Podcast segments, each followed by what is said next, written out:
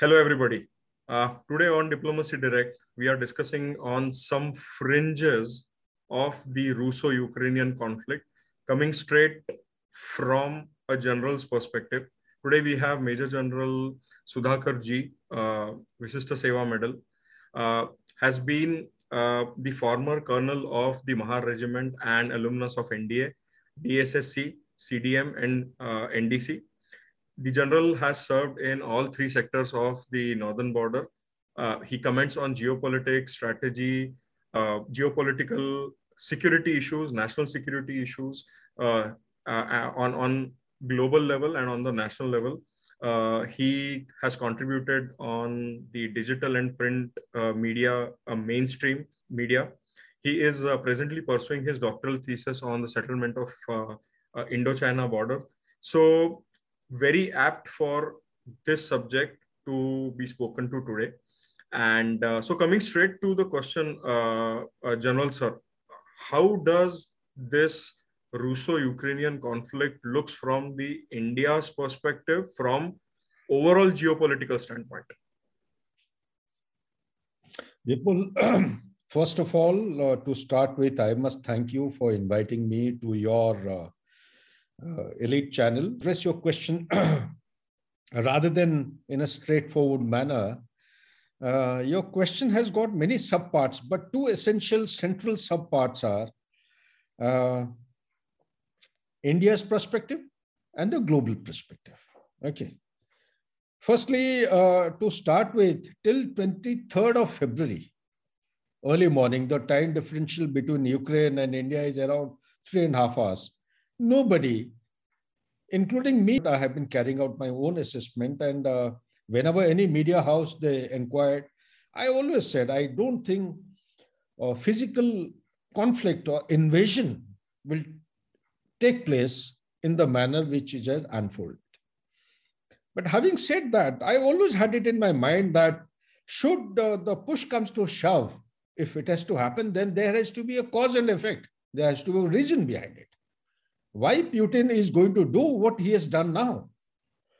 And uh, unfortunately, much of our media uh, agencies, they have not gone through the chronology or the sequence of event to come to this particular answer. So the global perspective behind this particular issue was definitely, if I may have to say in a short expression, was uncalled for. With the pandemic, given the pandemic having got extended beyond two years, and the economy of the global economy has gone into a slump. Unemployment problem is rife all over the world. Uh, and the health status, look at our Western powers, the, the American, the United States, the way it is going through the journey today. The rating of the president is the lowest amongst all the presidents from 1776. It's come down to 33%. There is a midterm poll round the corner okay, and you have maximum unemployment, economy is in slump, is the highest inflation in last 40 years. The same is the case with everyone, including China, which has been boasting or thumping its chest. So in such kind of environment, this particular outbreak of hostility in a conventional form definitely was not warranted. But if it has happened, well, it has happened. There is a reason behind it. I'll come to it in the subsequent part if time permits. Going on to the Indian perspective, I would say um, our dependency on Russia as far as the armament is concerned. Today, I was going through a SIPRI document, Stockholm, you know, document which comes out annually. It mm-hmm. says that out of all the armament imports from 2010 to 2022, there has been a consistent import of almost about 63 and more than 63% mm-hmm. by India. Consistently, we have been importing. So, like the foreign uh, minister or the foreign secretary of Ministry of External Affairs of India, few days back said that our relation is so dependent on Russia that without their support, our ships won't sail and the aircraft won't fly. With hmm. that kind of purview, I would like to highlight one aspect from the Indian perspective. The Indian perspective doesn't have one angular perspective or one way focus and direction. This perspective has got multiple components. out of those multiple components, two components stand out very vividly. One is the continental shelf. Along the continental boundaries, we have our northern border wherein we all are experiencing an extended standoff. They're almost past to over two winters. And that northern border has got further extended to Afghanistan. Okay. And in the western front, we have Pakistan. So the complete continental border of, say, 15,500 odd kilometers. Um, we have our adversaries keeping us absolutely uh, you know, engaged and committed. Plus, Afghanistan has added that factor of uh, Afghan-Pakistan corridor being the epicenter of the global terrorism. So this is one component. The other component which keeps us engaged and should be actually shifting or if not shifting our focus, uh, should be actually you know, making us look at is the Indian Ocean region. It is by virtue of the strategic rivalry which is unfolding in the Indian Ocean region. Indian Ocean region is an extension of the Indo-Pacific.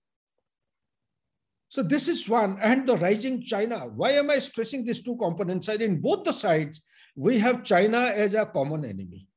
It is in proximity, it is contiguous as far as geography is concerned, and there is a threat from both the sides. A threat is not imminent, it is real.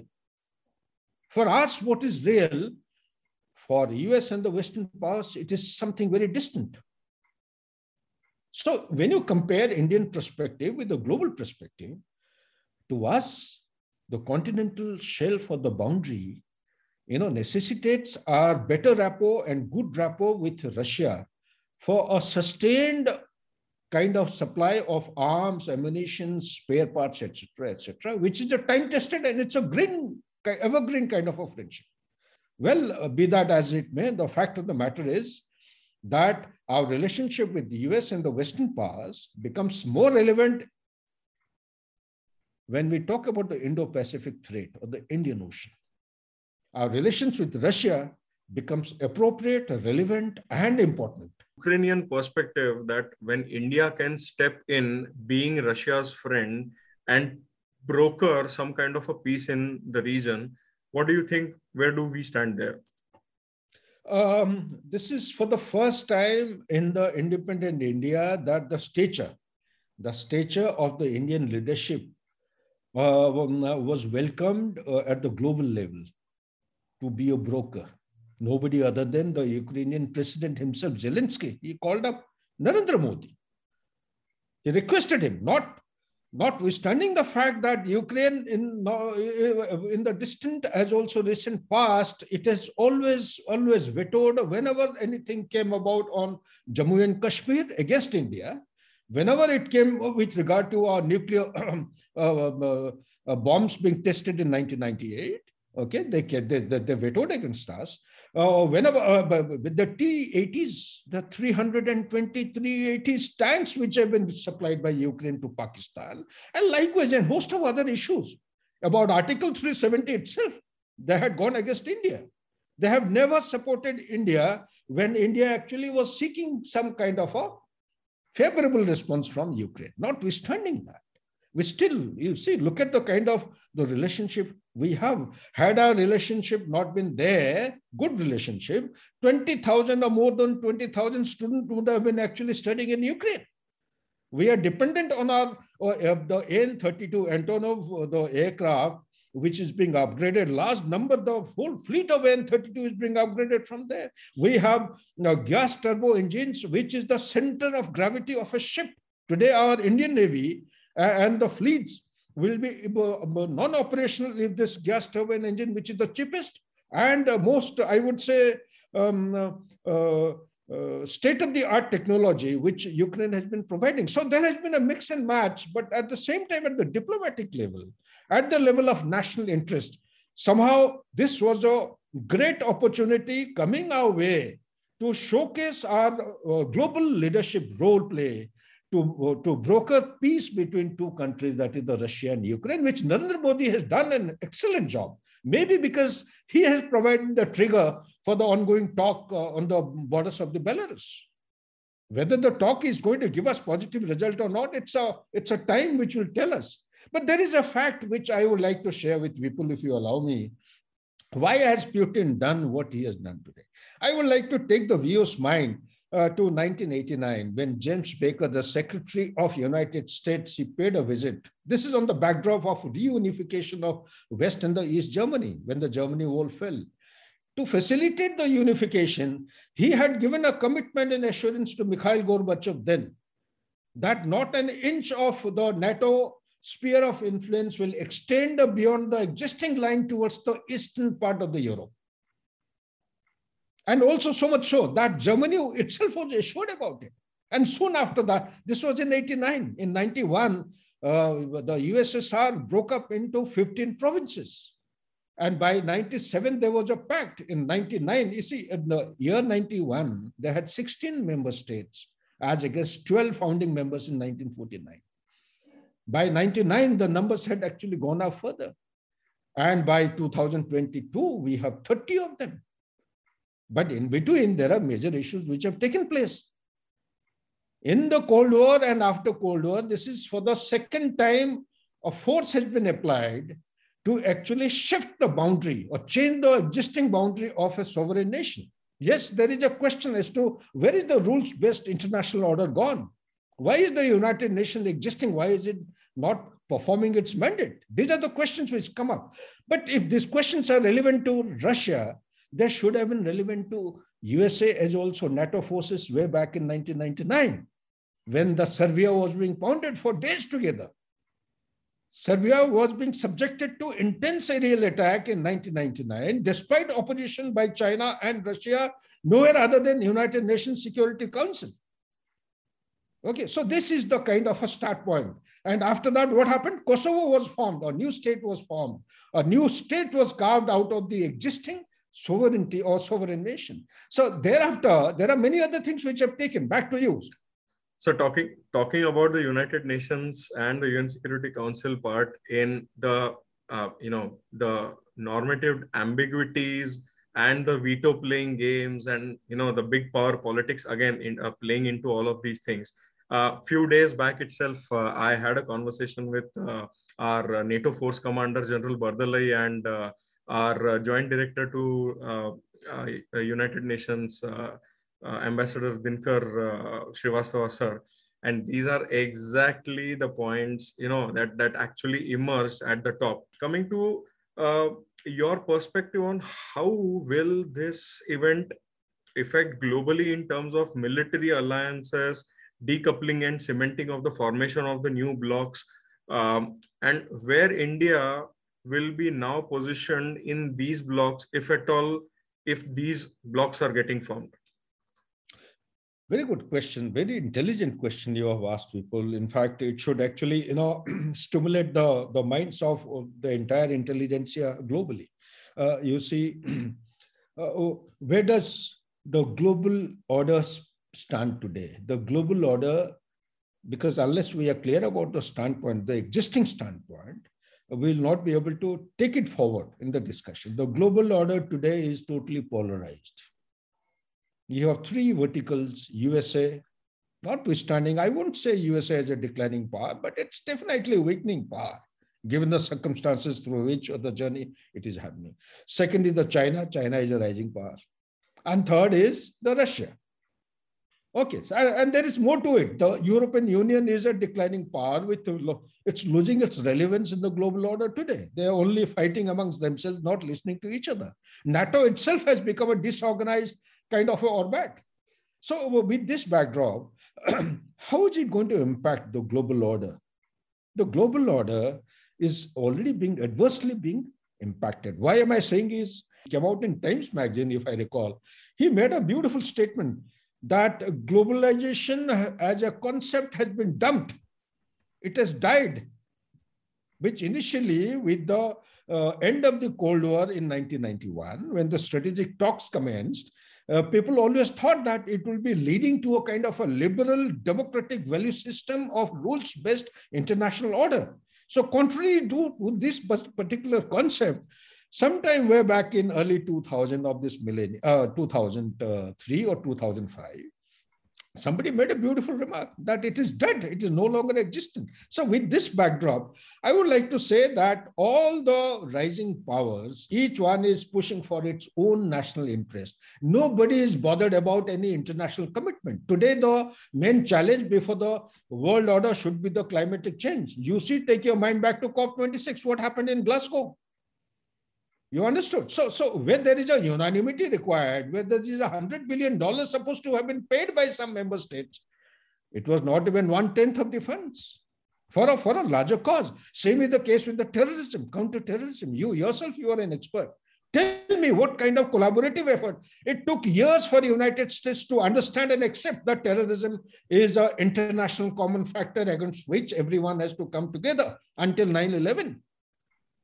It is only after 9-11 they changed the mindset and that too when they invaded Afghanistan, they came with one purpose, but it became totally disorganized. The focus shifted to the ISIS caliphate. The focus shifted to Iraq. They went towards Libya. They went towards, uh, if I'm not wrong, Syria also partly. As a result, they were neither successful in Afghanistan nor uh, elsewhere. The caliphate, which they thought has collapsed, to my mind, it is taking rebirth now. It is regrowing. ISIS is actually expanding to include the Khorasan group. So having said all this, that globally, these alliances are more the pressure, longer the duration of this conflict. I personally feel that there is an element of uh, Russia and China being pushed to you know, become more intimate, which will be more challenging for the global order to face. Therefore, it is in the interest of the global order. If China is number one enemy, if China is the country which uh, generated or started this Wuhan virus, they have to be held accountable. If China has to be held accountable, if there is a freedom of navigation to be ensured across the South China Sea, then the shifting of our Asia pivot from Middle East to South China Sea has to be protected. That very logic of shifting has to be protected. Therefore, the focus of the global order has to shift to Indochina, not to the Eurasian or not to the East European country or the Central European country. Therefore, in my view, that in the larger good, the conflict must come to an end at the earliest with the United Nations or the global power. Maybe Narendra Modi and India can play a very important role despite the vulnerability of geopolitical challenges that India is going through. It's not a very comfortable situation for India to abstain twice in the UN um, United Nations Security as also General Assembly. It's not a comfortable position because here two issues are coming up: national interest and the principle. We Absolutely. have to actually defend our interest when you compare with the principles. Principles do not actually serve and protect the national interest of a nation. So, with that, I hope I have answered your question. Back to you, please. Absolutely, sir. So basically, India, as it's always been the non-aligned uh, party in the entire global political uh, play, uh, today is actually the time where India can come out as a neutralizing factor, get a stoppage to this conflict. And uh, with that, it is also needed that India has to now put its foot down for getting a permanent seat in the United uh, Nations Security Council as a third type, not the democratic, not the communist, but a non aligned type where it also brings in a neutralizing veto power to the table. Talking about the global order that you were talking about, the democratic bloc right now is inactive the communists are on their expansionist agenda like you said the caliphate and all those uh, you know aspects. And the socialists are not able to fulfill their own citizens requirements right? But whatever the politics are today i can only say this on the behalf of all my fellow indians is that our hearts are with the brave people of ukraine and the people's president uh, volodymyr uh, zelensky for his exemplary leadership uh, with that, I would like to thank you uh, for being on Diplomacy Direct again, uh, General Jee. Uh, thank you very much and let God bless Ukraine. Thank you. Thank Good you day. so much. Thank you.